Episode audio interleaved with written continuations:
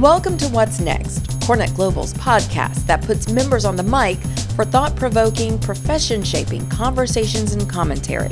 In this episode, you'll hear Jeff Hofer and David Usher from Corgan Media Lab discuss how AI is revolutionizing and enhancing real estate and design. Running late to the office? Google Maps has you covered. Tired of the wait in hospitals?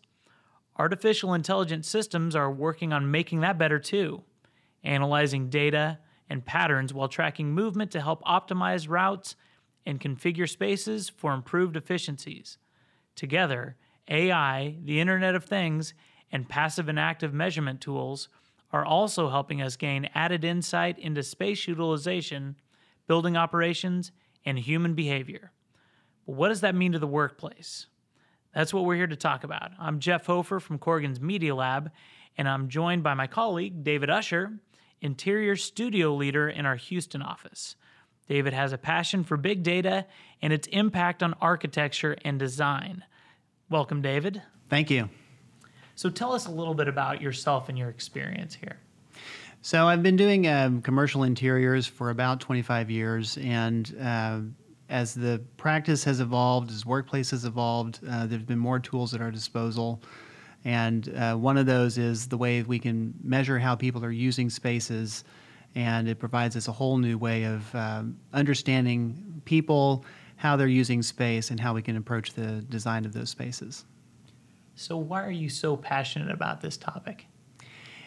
One of the things that we look for um, in creating design solutions is to really understand the people who are using them and how the spaces we design will affect the, their performance, their interaction with other people, and how their um, how the work that we do can improve their daily work and their daily lives. So, by understanding how people behave in a space and the correlation between space and behavior, the more information we can have to learn about that, the better job we can do as designers to have a positive impact on the people who use the spaces we design. How are we already seeing predictive analytics influence workplace design?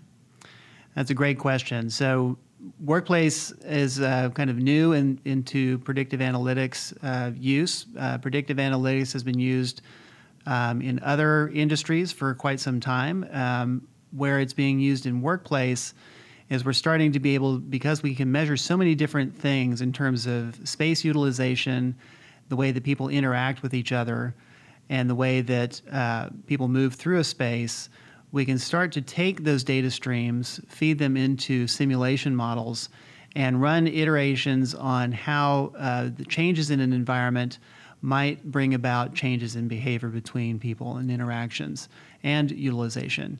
So it's already starting to have an impact in that instead of doing a costly mock up or a pilot project, we might run some simulation models and predict the outcomes from those models to design more precisely the first time. So, will AI have any specific impacts on the commercial real estate industry? I believe it will. Um, one thing that we're seeing already is the AI systems are in place in ways that we might not even know. So, one of the things about AI or artificial intelligence uh, portion of that is machine learning. So there are uh, ways that building systems are talking to each other now and communicating back and forth.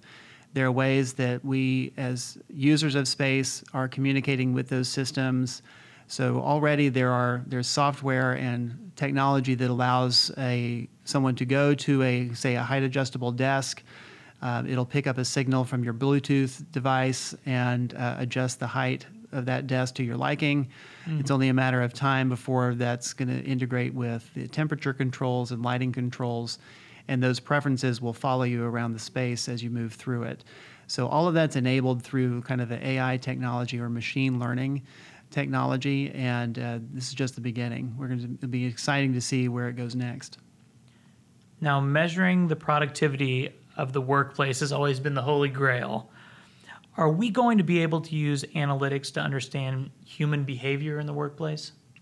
I believe we will. And for me, that's what I'm most excited about is getting better insight into how space and behavior correlate. So, one of the, in addition to measuring how much a space is utilized or how often it's used, we're also able to measure things through uh, sociometric badges, which measures the interaction between people and gives direct feedback to the person wearing that badge, and then in aggregate looks at group behavior.